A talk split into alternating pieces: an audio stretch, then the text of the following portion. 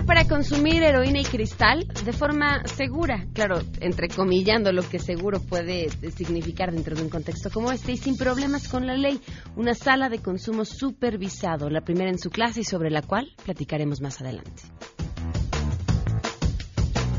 Guille Gómora, en Martes de Guille Gómora, nos pondrá en contexto sobre el juego de poder entre Andrés Manuel López Obrador y lo que se ha convertido con las consultas ciudadanas.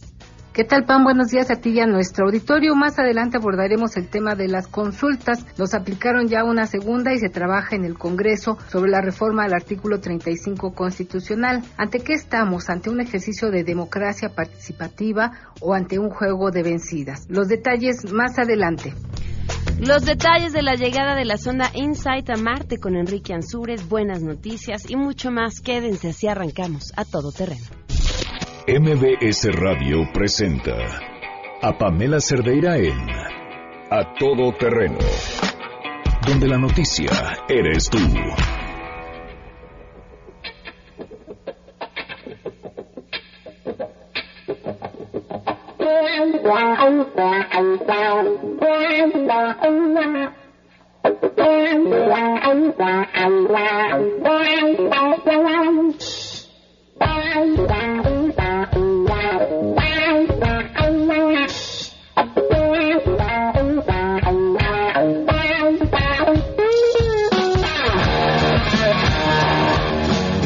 Janine, ¿cómo estás? Buenos días. Hola, Pa, muy buenos días. Muy rockeros el día de hoy. Seguimos celebrando cumpleaños de celebridades.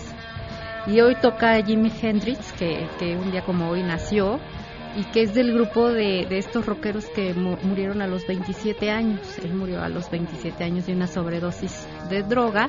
Entonces, pues, escuchemos algo de música de él y pues de todos los del club, hay que nos propongan. Me parece perfecto. ¿Va? En tu Twitter, arroba Janine M. Ah, sí, arroba Janine M V. Perfecto. Gracias, Janine. Pues así, así, así comenzamos este martes veintisiete de noviembre del dos mil dieciocho. Soy Pamela Cerdeira, gracias por acompañarnos. La invitación es que estén aquí hasta la una de la tarde y tenemos mucho com- por compartir. El teléfono en cabina cinco uno seis seis uno cero dos cinco, el número de WhatsApp cinco cinco tres tres tres dos nueve cinco ocho cinco. A todoterreno, arroba M B S punto com, Twitter, Facebook e Instagram. Me encuentran como Pam Cerdeira. Y estoy muy emocionada porque les tengo una buena noticia, pero no se las puedo contar hasta mañana. Así que tienen que estar al pendiente del programa el día de mañana. La pregunta del día, ¿qué opinan de los superdelegados? Esto contestaron. Queremos conocer tu opinión. A todo terreno. ¿Qué opinas de la figura de los superdelegados? Creo que podrían ser peligrosos si no están regulados adecuadamente, ya que serían organismos nuevos y tendrían mucho poder a la hora de decidir cómo se invierten ciertos aspectos económicos en algunos apoyos gubernamentales. Se tendría que regular y, aparte de eso, poner un, un examen o un tipo de prueba para que las personas sean adecuadas y cumplan con los requerimientos, igual que vengan del partido que sea. Pues para mí la figura de los superdelegados no es más que una mano más, una extensión que va a tener López Obrador para tener control ahora sobre las sobre los estados y así poder seguir ejerciendo su mandato con, pues, ¿cómo decirlo?, con mayor control, para que todo o cualquier cosa que suceda, pues él va a poder decidir, aunque se quiera disfrazar de otra cosa. Pues bueno, simplemente esperemos que realmente hagan su trabajo y que esta figura prospere, que sea para bien para el país. Bueno, los superdelegados tal vez sea una forma de obtener un equilibrio, un balance, incluso un control de alguna manera para los gobernantes, gobernadores, perdón, que se exceden. Ojalá y no sea una plataforma política para tornarse en un gobierno totalitario donde acabemos con las cámaras de diputados y de senadores, ¿no?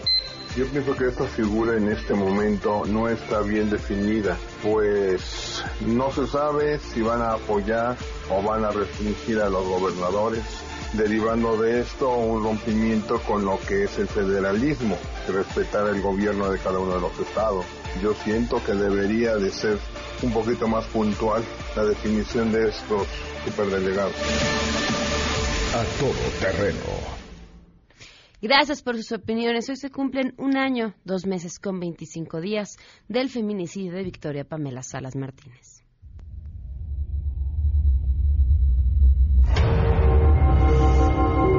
Que se pongan del lado de nosotros, que se pongan del lado de todos esos padres que hoy somos nosotros, mañana pueden ser ellos, que a nadie se les desea.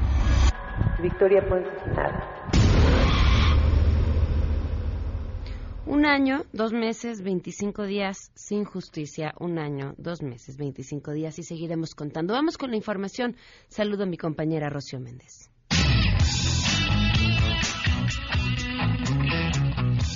Sí, en el país, de acuerdo a la consulta del pasado fin de semana, el ochenta y nueve punto nueve por ciento de los mexicanos avalan el proyecto del Tren Maya que en cuatro años pondría en operaciones el primer ferrocarril a base de hidrógeno no contaminante en México, con costos diferenciados a pobladores, trabajadores y turistas. En la región, ocho de cada diez aceptan las propuestas de desarrollo para el sur-sureste elaboradas por el próximo gobierno. Así lo señaló Rogelio Jiménez Pons, futuro director general del Fomento Nacional de Fomento al Turismo. O sea, porque eh, para la gente que está preocupada que nada más destrozar la selva, para nada. Pasamos por los derechos de vía donde ya, donde hay postes de alta tensión y donde está la carretera, no hay árboles. Pensamos que ese proyecto nos va a llevar un año realizar el proyecto ejecutivo. Ese proyecto ejecutivo debe incluir todos los aspectos ambientales, todos los este, estudios, todos los requeridos desde el punto de vista de para cumplir estrictamente con la ley y de acuerdo con la norma. Pero eso es a partir del diecinueve y terminar el, el veinte, porque estamos reparando, re, rehabilitando la vía existente. Informó Rocío Méndez.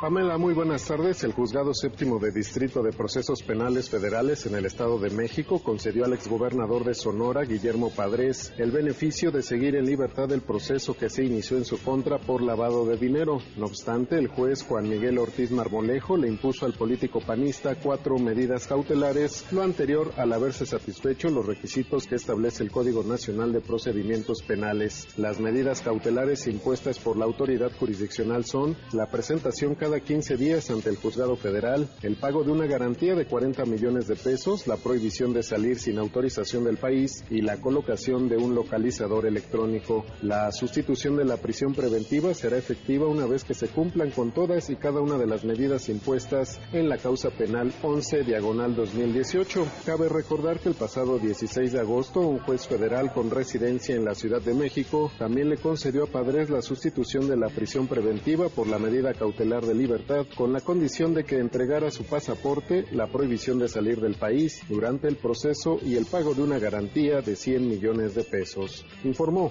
René Cruz González. Gracias. La Secretaría de Seguridad Pública Capitalina, en coordinación con la Secretaría de la Defensa Nacional, alistan el dispositivo para resguardar calles y vialidades que circundan al Palacio Legislativo de San Lázaro ante la posibilidad de cualquier concentración o protesta que pudiera presentarse el próximo sábado con motivo del cambio de poder presidencial. Los uniformados realizarán cortes a la circulación y filtros para el ingreso al recinto legislativo y para ello contarán con el apoyo de patrullas y el sistema de cámaras C cinco. En tanto, personal militar y policía federal se encargarán del resguardo guardia interior de las instalaciones y la seguridad personal de los invitados especiales, afirmó Raimundo Collins Flores, titular de la Secretaría de Seguridad Pública. Pues ya, ya tenemos un dispositivo, está coordinado por la Secretaría de la Defensa Nacional y nosotros somos parte importante del dispositivo. Mañana les diré cuántos, porque todavía está variando. Si les digo uno, llevamos, estamos variando mucho en el, en el número, pero tenemos una presencia importante. El exterior, el exterior, rutas y acompañamiento de todos los mandatarios que vienen, desde que recepción, hotel, hotel, lugar de la toma, regreso a su hotel y regreso y acompañamiento a donde, al aeropuerto donde se retire. Hasta aquí la información.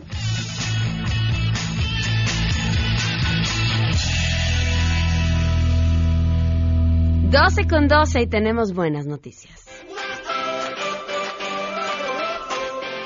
Ya les platicábamos ayer un poco sobre lo que sucedió el fin de semana, por primera vez un triatlón en la Ciudad de México, y le agradezco enormemente a Horacio de la Vega, director general del Instituto del Deporte de la Ciudad de México, que nos acompaña vía telefónica. Horacio, ¿cómo estás? Muy buenas tardes. Hola Pamela, ¿cómo estás? Cuéntanos, te saludo con mucho gusto. ¿Cuáles fueron los números de este evento? Bueno, estamos muy contentos, fue la primera no edición de este triatlón eh, Power de la Ciudad de México, fue una... pues toda una experiencia, fue un, un evento muy importante eh, en el cual para empezar tuvimos que construir un, un centro acuático a través de un lago artificial ahí en la Ciudad Deportiva, que no únicamente y claramente va a servir para el triatlón, sino que es un, un espacio donde puede haber distintos eventos competitivos y distintas actividades recreativas. Eh, en ese mismo espacio de este lago artificial existe ya eh, prácticamente más de mil metros cuadrados de playa, eh, con la intención de que la gente de manera gratuita pueda acceder a ella para pasar pues un, un rato de recreación. Y bueno, pues estamos, repito, contentos. Fue la inauguración con este primer evento muy importante, más de dos mil triatletas en las distintas categorías que se dieron lugar, y después tuvimos eh, dos eventos, tanto en la varonil como en la femenil, en la parte elite, donde ganó este Pérez en la parte femenil y este Crisanto Grajales, que son pues dos de los mejores atletas que tenemos en nuestro país, ambos olímpicos mexicanos, y fueron los, los ganadores de esta prueba. Oye, ¿cuál es el, el panorama de uso? Ahorita que decías, bueno, pues se va a poder usar para actividades recreativas y para actividades deportivas. ¿Ya tiene una especie de reglamento, calendario esta instalación? Sí, estamos dejando ya ahorita en la transición, estamos escasos días, como sabes, ya de uh-huh. entregar la, la administración. Entonces hay un manual de mantenimiento, hay una propuesta justamente de operación de estos proyectos, así como está la posibilidad de hacer eventos de triatlón, pues también hay otros eventos como pueden ser cuatlones, acuatlones. Estamos eh, también entregando eh, unas canchas de voleibol de playa en esa parte de la playa, entonces juegos infantiles y más, y eso pues te permite tener ese tipo de acceso. Y se publicará ya recientemente en, en la Gaceta Oficial las cuotas de, de uso, y funcionará, por así decirlo, como una alberca pública, que pública no quiere decir que sea gratuita, es decir, sí puedes acceder, sí puedes meterte a nadar, hay ciertos niveles de protección y de salud. Habrá espacios, eso sí, absolutamente gratuitos, como es la playa, la parte perimetral, que es una trotapista de un kilómetro, eh, y entre algunas otras actividades eh, que pueden ser de manera más lúdica, como pueden ser este paddleboards o, o lanchas, muy similar al esquema que se maneja en el bosque Chapultepec, uh-huh. que vas y, y pagas una, no, pues una cuota simbólica con la intención de que tengas un espacio de recreación. Así más o menos va a estar funcionando este lago. Oye, ¿están también construyendo un skate park en la zona? Me pareció verlo. Sí, estamos terminando también un skate park. Eh, Espectacular. Que, va a ser, que es un, sí, es un lugar, ¿no? Pues el, el más grande que se ha hecho hasta ahorita. Las tres fases que lo componen, que ojalá pues las siguientes administraciones puedan dar también seguimiento a ello. Hay que recordar que el que ya las patinetas o el skate ya es deporte olímpico para el programa de Tokio veinte veinte. Eh, nos enfocamos justamente en tener una instalación de alto rendimiento, y bueno, pues también estamos concluyendo pues muchos de estos proyectos este a escasos días ya de terminar, con la intención pues dejar pues francamente un legado importante en la capital de nuestro país en la parte de infraestructura. Pues Horacio, muchísimas felicidades. En cuanto al triatlón, se tiene ya fecha para junio, si no me equivoco, del próximo año para la segunda edición. Dejan de verdad eh, un excelente trabajo. El ambiente que se vivió ahí el fin de semana fue espectacular. No me queda que decir más que lo que he repetido en los últimos años. Muchas felicidades. Gracias, Pamela. Espero que no te hayas enfriado mucho en el agua, que sí está un Hijo. poco frío. ¿Eh? Sí, sí, la verdad, sí. Pero ya a los cien metros se olvidaba. De verdad, muchas felicidades. Gracias, Pamela. Hasta luego. Hasta luego. A ti. Bye. Váyanlo a ver, si tienen la oportunidad de darse la vuelta por Ciudad Deportiva, todo lo que se está haciendo es espectacular. Y sí, ojalá le den seguimiento a ese skate park, va a quedar impresionante. Y todo lo que sea inversión en deporte se traduce en tantas, tantas cosas más y tantos beneficios para todos. Nos vamos a una pausa y continuamos a todo terreno. Más adelante, a todo terreno. Vamos a, a platicar de este lugar en el que las personas, el primer lugar en su tipo además en nuestro país, pueden consumir heroína y cristal de forma segura. Volvemos con eso. Si te perdiste el programa A Todo Terreno con Pamela Cerdeira, lo puedes escuchar descargando nuestro podcast en doble u doble u doble u punto noticias m b s punto com. Pamela Cerdeira regresa con más en A Todo Terreno, donde la noticia eres tú. Marca el cincuenta y uno, seis seis seis, uno cero dos cinco.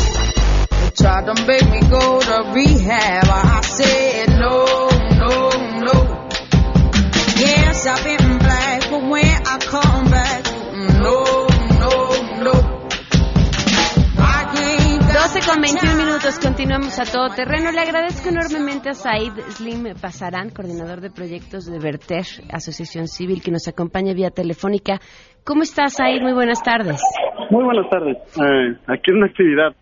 Said, a ver, cuéntanos, eh, de entrada, ¿cómo surgió la idea de este proyecto? ¿Y qué pasó? Porque además, ahora tengo entendido, los clausuraron las autoridades. Sí, mira, iniciamos el proyecto de salas de consumo seguro en Mexicali. Uh-huh. Tenemos un amplio trabajo de atención comunitaria a, la, a las personas que inyectan droga en la ciudad y en otras ciudades también de la frontera noroeste de México, que es donde se concentra este grave problema de salud pública y que, bueno, las autoridades no han podido atender de manera pues integral. Siempre eh, lo hacen desde el enfoque prohibicionista y desde el tratamiento forzado. Y bueno, aparte de la seguridad pública, la guerra contra las drogas. Entonces iniciamos este este programa piloto de consumo seguro para a personas que se inyectan droga en Mexicali. Eh, iniciamos el local de esta, este año, adecuando las instalaciones, todo ya estaba, digamos, construido. Y bueno, con la Universidad de San Diego formulamos un proyecto de investigación piloto para... Eh, tener a un grupo de mujeres por lo menos tres meses y presentar evidencia. Bueno, lamentablemente la noticia de este programa piloto se hizo un poco viral.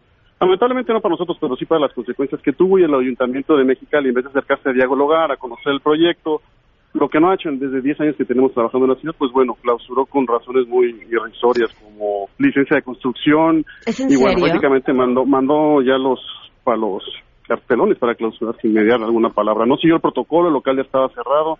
Habíamos concluido el servicio y bueno, desde ayer estamos intentando dialogar con el presidente municipal de Mexicali, que es Gustavo Sánchez, y bueno, no hemos recibido respuesta de él. Entonces, si no procede, pues vamos a tener que levantar también una denuncia por los actos. A ver, nos gustaría, eh, para que el público entienda, ¿por qué la importancia de este proyecto? Porque eh, podría sonar eh, muy llamativo el decir por qué le están poniendo a los consumidores de droga un lugar para que lo hagan de forma segura. ¿Cuál es claro. su contexto? ¿Cómo viven? ¿Por qué? ¿En sí. qué ayudaría? Y demás.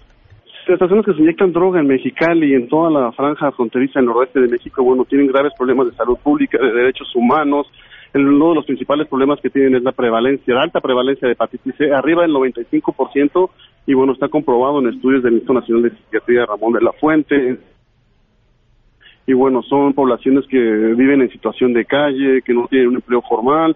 Frecuentemente son estigmatizadas esas personas en los centros de salud, en los servicios ciudadanos, no tienen eh, ni identificación, ni, ni trabajo, y algunas personas son deportadas y también son ciudadanas americanas que ya no pueden vivir en su país. Entonces, ante este contexto, eh, como ha surgido en otros países, las salas de consumo seguro hacen que las personas se enganchen a otros servicios de salud y ciudadanos que no pueden, ah, digamos, disfrutar o gozar por el mismo, la misma condición de vulnerabilidad en la que viven. Entonces, demuestran que también son efectivas, costo efectivas, en cuestiones de seguridad pública, ayudan a mejorar el entorno comunitario, a que las jeringas no estén en la calle, que sean depositadas en un lugar seguro, a que las mujeres que usan drogas inyectadas, que están embarazadas, tengan un seguimiento de control materno también para evitar la transmisión de la hepatitis C, que es muy alta en ellas.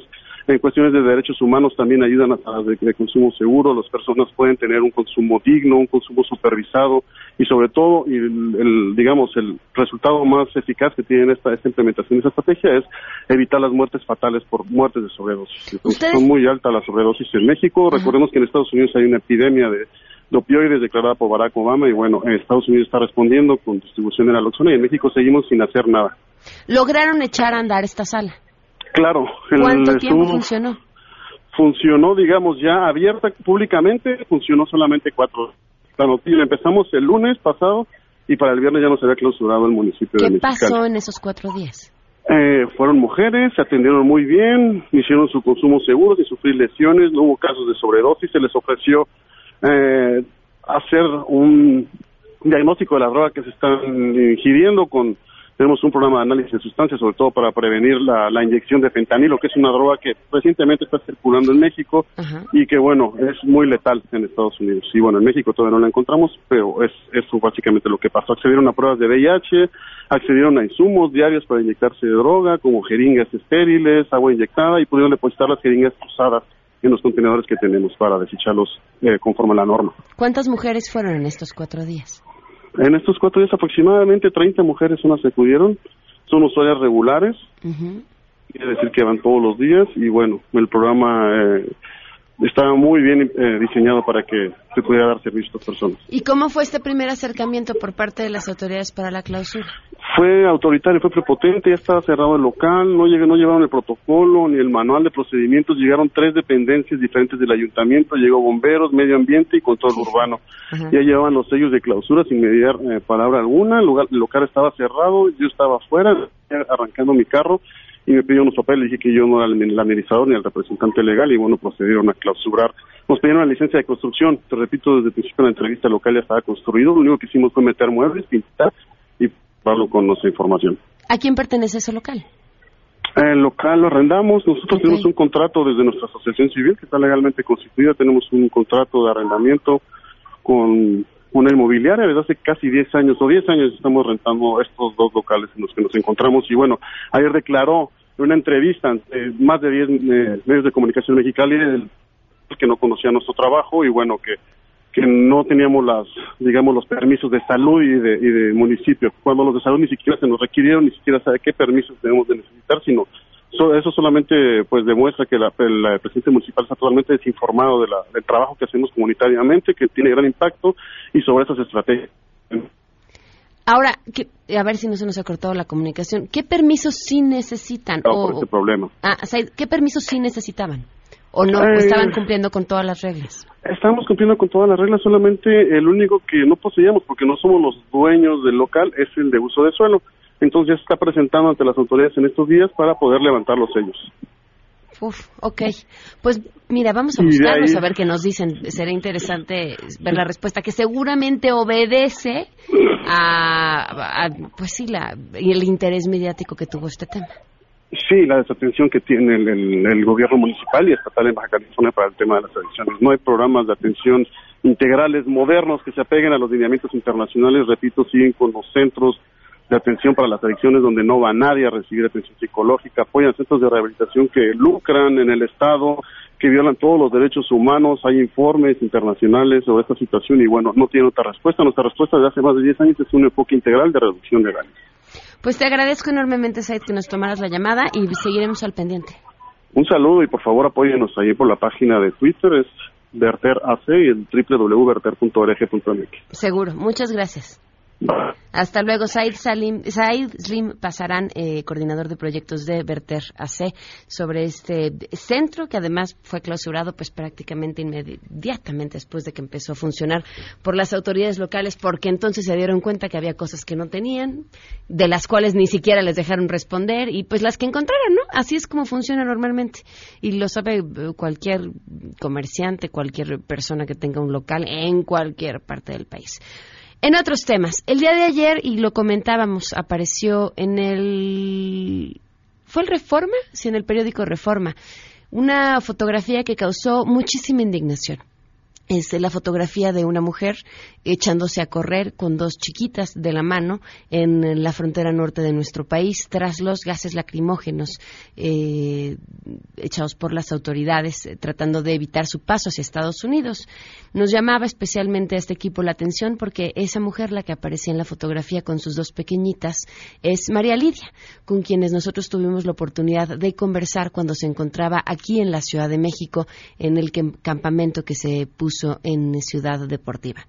Queríamos compartirles un fragmento de la entrevista que tuvimos con ella justamente mientras se encontraba aquí en la Ciudad de México y nos comentaba por qué buscaba y cómo llegar a Estados Unidos. Yo voy por ver si mejoro con ellos, pues, o sea, por superarme, pues, con ellos, a ver si hay un, algún trabajo más mejor que aquí, que teníamos en Honduras. ¿Qué hacías en Honduras? Bueno, en Honduras yo trabajaba este, a la semana, ganaba ochocientas lempiras, aseaba de asear, lavaba ropa y cuidaba a unos niños. ¿Para qué te alcanzaban esos ochocientas? Bueno, ochocientas lempiras solo me alcanzaban, en vez de solo para, ni para la comida, como nosotros que éramos de familia, ni para la comida lo alcanzaban, pero sí comíamos. Cuando dices me voy, te llevas a tus cuatro hijos chiquitos. ¿Qué te llevas? ¿Qué me traigo allá?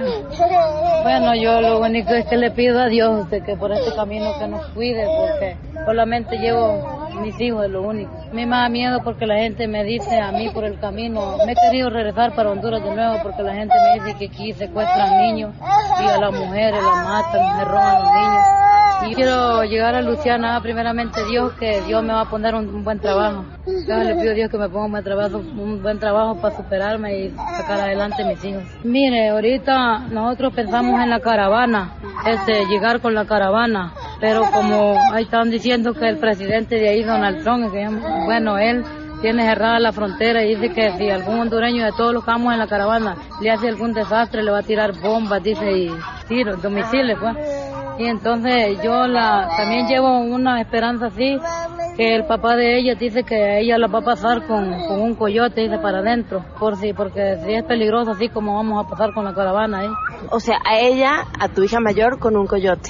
A ellos tres, a, e, a ella, a ellos tres, a las, a las cuatro, dije que ella lo, él los va a pasar, dije, para adentro. Y yo, pues, yo creo que yo más tocar que pasar sola, si no, él no me ayuda a mí, porque realmente es con ellos que les ayuda a ellos. O sea, conmigo no, porque ya tiene cinco años de haberse dejado, ya conmigo está quieto, ¿no? Ya no, entonces, a ella dije que porque como llevan, llevamos riesgo, dice, yo llevo riesgo con ella porque son pequeños. Mire, ya tenemos casi un mes, pero gracias a Dios por todo el camino donde hemos venido, gracias a Dios los ha ido bien y la gente los ha ayudado, los ha apoyado y los ha tratado bien en el camino. No hemos sufrido de hambre, pues, todo lo hemos tenido en el camino, ropa, comida, de todo, medicina, y no, los ha ido bien, gracias a Dios, la gente los ha, los ha tratado excelente a nosotros. ¿Y a tus chicos cómo los ves? ¿Ellos cómo, cómo ha sido para ellos el camino? Mire, Eh, por ratos ha sido duro para ellos el camino y para mí también, porque por ratos los ha tocado que a mí cargarlos en el lomo un ratito a cada uno de ellos, porque no hemos conseguido lejos baja carriola, pero gracias a Dios aquí estamos, hemos sufrido cien veces, por ratos descansamos en los soles. ¿Cómo te sientes? Pues yo me siento bien, gracias a Dios, y espero que nos vaya bien en el camino. ¿Tienes miedo? Por así, pues veces sí, pues veces no, porque voy con Dios. ¿Lo más bonito que te ha pasado en este mes desde que saliste? Pues lo más bonito que me ha gustado es de que la, las personas los, los apoyan, nos ayudan, los ayudan en medicina, comida, calzado y en ropa. ¿Lo más feo? Ay, lo más feo es caminar, caminar debajo del sol. Esta última que respondes también surge y aparece justamente en la fotografía, no se alcanza a distinguir, pero va va corriendo a un a un lado de su mamá, apenas se alcanza a ver en la fotografía. Lo que resalta es a María Lidia con, con las dos chiquitas de cinco años, si no me equivoco. Vamos a una pausa y continuamos a todo terreno. Queremos conocer tus historias. Comunícate al cincuenta y uno sesenta y seis, diez veinticinco. Pamela Cerdeira. A todo terreno, donde la noticia eres tú. Volvemos. Pamela Cerdeira está de regreso en A todo terreno. Únete a nuestra comunidad en facebook punto com, diagonal Pam Cerdeira. Continuamos. En contexto. En contexto. Periodismo de opinión con Guillermina Gómora. A todo terreno.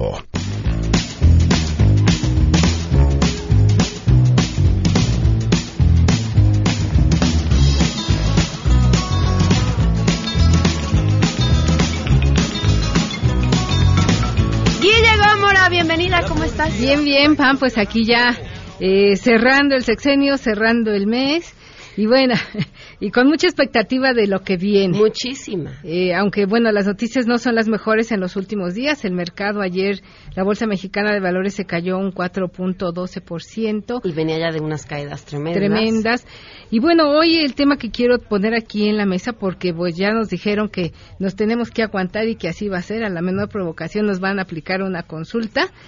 Eh, me parece que es... Pero yo decía, hay que ver... Si tenemos la oportunidad de entrevistarlo, yo llevo muchos años buscándolo para entrevistar a la ahora presidente electo, nunca lo he logrado. Hay que tener mucho cuidado con las preguntas que le hacemos porque pueden transformarse en una consulta. Sí. Bueno, mira, el tema es, me parece muy interesante por el fondo que trae. Él eh, ha señalado desde que ha estado en sus diversas campañas eh, por la presidencia de la República que quiere involucrar a los ciudadanos, cosa que me parece excelente. Uh-huh. Y hay que hacerlo pues con reglas claras. Sobre todo que todos quedemos y estemos de acuerdo. El próximo domingo de, eh, habrá ya otra marcha de los ciudadanos inconformes con este tipo de consultas que se han venido aplicando. Me parece que es una herramienta maravillosa para nosotros involucrarnos en esta corresponsabilidad de gobernar, no esperar que el gobierno nos dé todo, estirar la mano, ¿no? Yo creo que tenemos que comprometernos también si elegimos tal o cual opción. Y la consulta me parece que es un ejercicio democrático maravilloso, pero hay que hacerlo con reglas claras, insisto. Hoy en la Cámara de Diputados está empantanada esta aprobación, esta reforma al artículo treinta y cinco constitucional, porque los senadores del, de senadores y diputados de Morena quieren poner como techo o como base que sean novecientas mil personas no. las que validen una consulta, y yo voy a insistir y lo seguiré señalando, me parece que no es así. novecientas mil personas no representan, poner ese tope o ese margen para validar una consulta, me parece que no es así porque, insisto, no representa el uno por ciento de la población, somos cerca de cien o poco más de ciento veinte millones de mexicanos, o sea, no representa el número de habitantes, no representa siquiera tampoco uh-huh. lo que es el padrón electoral, el uno por ciento del padrón electoral que está conformado por ochenta y nueve, casi ochenta y nueve millones de personas. Y me parece que tampoco valida la mayoría que ellos obtuvieron en las urnas, que fueron cincuenta y tres millones de votos. O sea, me parece que, que poner ese margen de operación o de validación para un ejercicio tan completo como es una consulta, ya con una metodología adecuada, con todos los protocolos que se deben de seguir, ponerle esa base o ese techo. Y es que ponerle no. ese techo... es garantizar el techo que han tenido para estas aprobar estas... Ajá, que, que, que además queda claro que es un techo que, que es su base. O sea, quien está saliendo a votar es su base, es, su, y, es la gente que...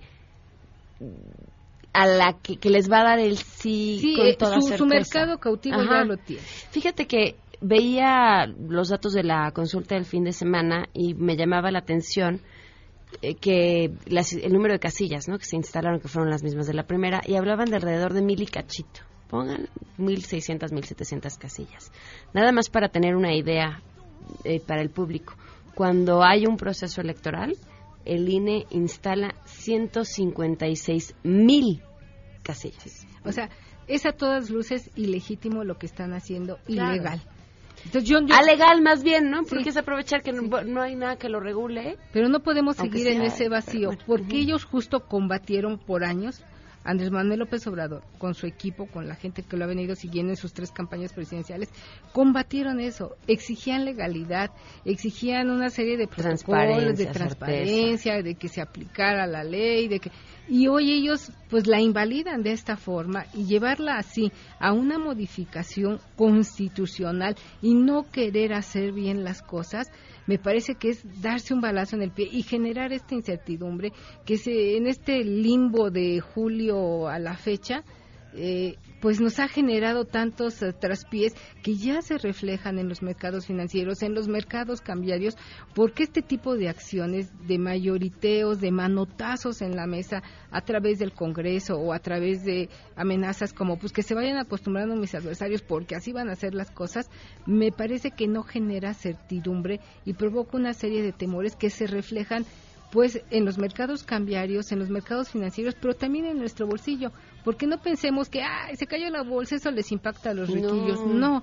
ay, el dólar se fue a veinte, no, o sea, muchos empleos, muchas importaciones y exportaciones dependen de la certidumbre con la que estén operando estos mercados. Y la incertidumbre se está viviendo ya, y, y, y lo puede decir cualquier godín que nos escuche, En, en la mayoría de las empresas, que como no saben qué va a pasar, entonces es, no están pensando en contrataciones, están pensando en recortes, eh, recortes importantísimos de personal, eh, no por, porque no, no porque le apuesten, no le apuesten, quieran Andrés Manuel, no, no, porque no saben qué van a pasar, qué va a pasar, y pues tienen que cuidar su dinero y tienen que ser mucho más precavidos. Y esta austeridad republicana pues está viviendo también en las empresas. Y estos mismos recortes en el gobierno implican también gente que se va a quedar sin chamba. Sí, entonces yo creo que me parece que hoy nuestros legisladores tienen en sus manos una gran eh, oportunidad de darle certidumbre, de darle validez a este ejercicio, insisto, a todas luces democrático, como son las consultas. Uh-huh. Pero tampoco debemos abusar de ellas. Ahora ya se está anunciando otra consulta para marzo próximo, eh, dos mil diecinueve, sobre el Tren Maya. Ya aprobamos el Tren Maya. ¿Otra vez el Tren Maya? Otra vez el Tren Maya, pero ahora esta consulta será para las comunidades indígenas. Ah, bueno, pues son las ya. primeras que tendrían que haberles consultado. Exactamente. O sea, esta consulta que se hizo, donde se incluían diez eh, opciones pues para aprobar o desaprobar. En una de ellas era el Tren Maya, pero se les olvidó que el Tren Maya va a pasar por zonas indígenas. Oye, decía una persona que, que es radioescucha además y que fue a votar y me compartió muy orgulloso su foto que fue a votar y demás.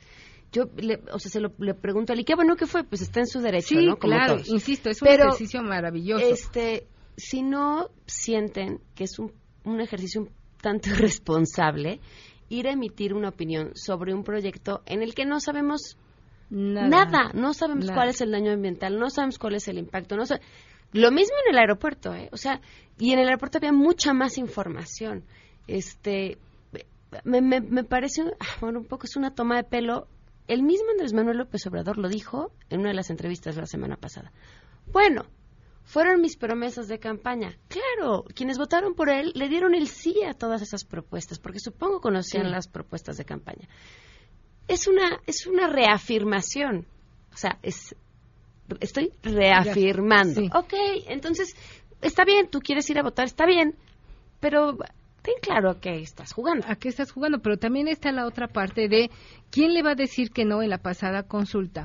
Ah, si tú le dices, ¿está usted de acuerdo en que a los jóvenes ninis entre dieciocho y veintinueve años les demos una ayuda económica de tres mil seiscientos pesos mensuales? O... ¿Quiere usted internet en todo el país? Sí. ¿Quieres internet gratis, Guille? Sí. A ver, dime que no. Dime quién te va a decir que no. ¿Quieres que toda la gente tenga atención médica, Guille? Claro. Ah, a ver, dime a ver, que ¿quieres no? que los adultos mayores gocen hoy de un estímulo económico o una ayuda de dos mil trescientos pesos mensuales? Nadie le va a decir que no. Claro, el tema es cómo, cuáles son las implicaciones. O sea, hay, hay, hay, como bien dicen, el diablo está en los detalles. Sí, y ahora uno de estos detalles en el Tren Maya ya saltó y ya no se, se nos informa que en marzo próximo habrá otra consulta, pero ahora solo para las comunidades indígenas en la ruta que llevará el Tren Maya en el sureste del país. Sí. Entonces, insisto, yo creo que no debemos de abusar de este ejercicio, de esta herramienta. Bueno, primero sería... Y hay dar... cosas que no se deben consultar, sí. Por ejemplo, los derechos, ¿no? Sí, gobernar exige decidir. Gobernar exige tomar decisiones, va una de la mano de la otra. Yo no elijo a alguien, a quien sea, desde el jefe de grupo en la escuela, pues para que él, yo termine diciéndole cómo hacer y cuándo hacer las cosas. No, yo lo elegí y él tendrá que asumir con responsabilidad y con autoridad las decisiones que tome. Oye, Guille, pero es también, y se lo planteo al público, antropológicamente muy interesante, como para, para quienes van a votar decir... O sea, para todos como seres humanos, ¿no? Es decir, bueno, pero por primera vez me están preguntando, o sea, este, este valor que le damos sí.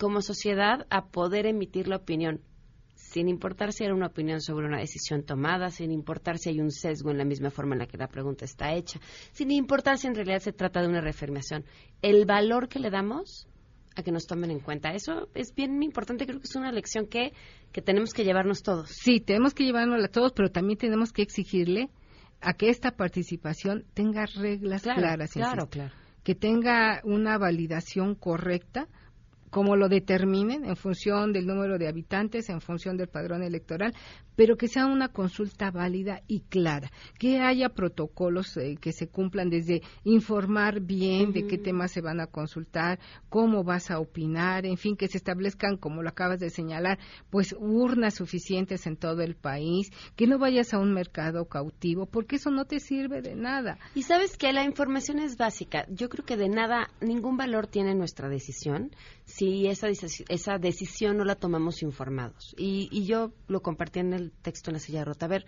yo no podría ir a votar a favor o en contra de un proyecto porque esté a favor o en contra de quien lo proponga.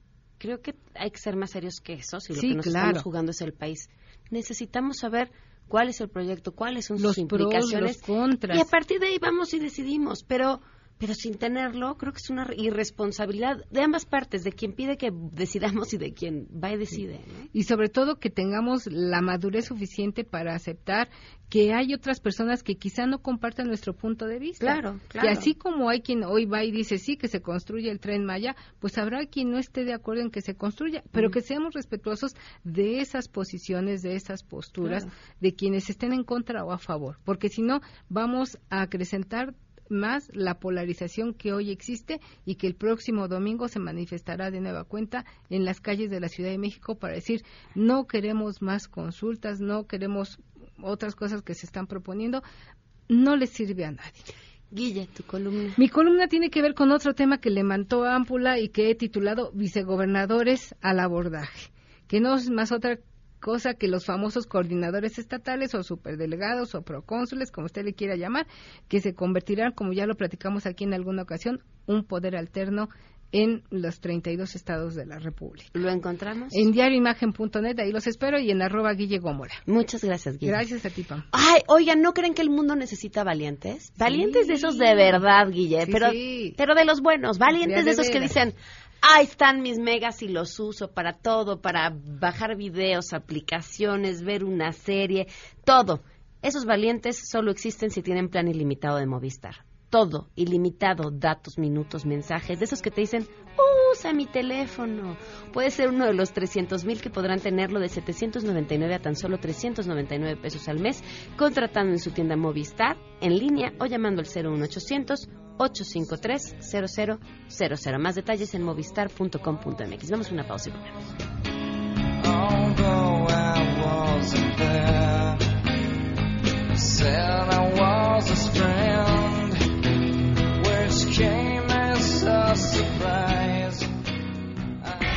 Si te perdiste el programa A Todo Terreno con Pamela Cerdeira, lo puedes escuchar descargando nuestro podcast en doble u doble u doble u punto noticias m b s punto com. Estamos de regreso. Síguenos en Twitter, arroba Pam Cerdeira, Todo Terreno, donde la noticia eres tú. Continuamos. doce con cincuenta y tres, continuamos a Todo Terreno. Enrique Ansúrez en la línea. Enrique, ¿cómo estás? Buenas tardes. Pamela, un gusto saludarte a ti y a todos tus radioescuchas. Cuéntanoslo todo, Enrique. Fíjate que hace unas horas eh, la Agencia Espacial Norteamericana, NASA, eh, dio la información sobre el amartizaje de la de la nueva sonda que van que acaban de poner en Marte. Amartizaje es así como ustedes escuchan de aterrizar o cuando, cuando están llegando con el avión. Cuando uno va a la Luna se le llama lunizar. En este caso, como es Marte, se le llama amartizar. Entonces, okay. amartizó la, la sonda InSight, es un, una sonda que va a estudiar el planeta Marte, en una faceta que nunca se había hecho, va a perforar va a perforar este una capa del, de la superficie del, del planeta para poder estudiarlo, y esto ahorita está en redes sociales, este, la información por todas partes, porque es, es algo bastante interesante, porque esto nos va a permitir saber si el planeta Marte aún sigue activo, va a medir su temperatura y va a colocar un sismógrafo con el cual van a poder este, medir si hay este eh, un impacto de un meteorito o si el planeta eh, eh, tiene algún sismo. Y esto con el objetivo de entender un poquito mejor el planeta y saber si realmente está, está vivo y por qué también este ha tenido la la, interac- la, la vida que ha tenido el, el planeta Marte. Entonces, algo que está de novedad ahorita en redes sociales y es un avance bastante importante. ¿Cuánto tiempo va a estar ahí esa sonda? Bueno, el, el, la, la vida útil de la de la de la sonda va a ser va a ser un par de años, parece que va a tener tres años de, de vida útil, uh-huh. y en es, y en esos y en ese tiempo pues va a estar este justamente tomando todo este tipo de mediciones. ¿Cuánto tiempo tarda la información en llegar de Marte a la Tierra? Ay, qué buena, buena pregunta. Fíjate que la justamente porque la velocidad de la luz no es tan rápida, supongamos en un segundo una un, este, una señal puede darle la vuelta al mundo tres veces. Imagínate, en un segundo, okay. eh, aquí en este caso, tardaría veinte minutos en, en ir una señal y veinte minutos en regresar. Entonces, para poder este, tener interacción, estamos como cuarenta minutos. Imagínate el delay, aquí eh, aquí que en radio entendemos claramente eso que nos pasa cuando hacemos transmisiones desde otros lados. Exactamente, claro. Yo que estoy aquí en el Museo de Ciencias, este, tardamos ahí un pequeño delay, pero... Con esto podemos decirle al radioescucha que la comunicación del futuro, las redes sociales del futuro, cuando podamos estar en otros planetas, es este, el Twitter. Imagínate, tú que eres muy buena usando el Twitter, la comunicación este, del futuro es el Twitter, porque justamente hay ese, ese, ese retraso. Ok. Oye, Enrique, ¿verdad? ¿En dónde podemos encontrar más información?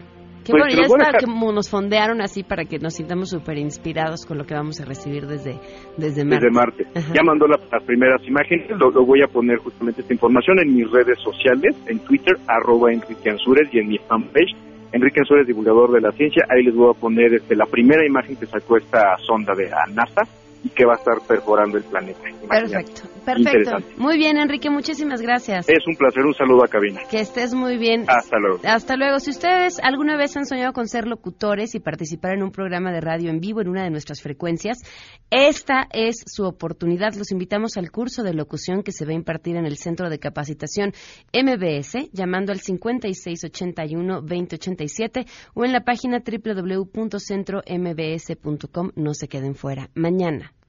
A partir de mañana les tenemos una sorpresa que nos hace brincar de felicidad. Llevamos desde el lunes en esta cabina todo el equipo brincando de felicidad y de emoción, porque además es una sorpresa que, que pues que va a continuar, que mañana la anunciamos, pero que va a continuar y que nos hace muy, muy, muy, muy felices y que además le da sentido a todo lo que hacemos. Algunas personas trataban de adivinar a través de redes sociales. No, Pancha no va a tener una sección en el programa, no se trata de eso. Eh, pero si quieren adivinar cuál es la sorpresa de A Todo Terreno, bueno, pues a través de Twitter, Facebook o Instagram pueden intentar adivinar cuál es. Mañana, ya me voy a quedar calladita, calladita. Mañana, bueno, pues mañana hacemos una transmisión en vivo antes de que empiece el programa para que vean los preparativos y a ver si logran adivinarlo. Pero de verdad nos da muchísimo gusto poder compartir esto con ustedes y, y voy a decir, hacer historia, pero suena ya eslogan político. Pero de cierta forma, de cierta forma yo creo que sí. Los esperamos mañana. Soy Pamela Cerdeira y se quedan en Mesa para Todos.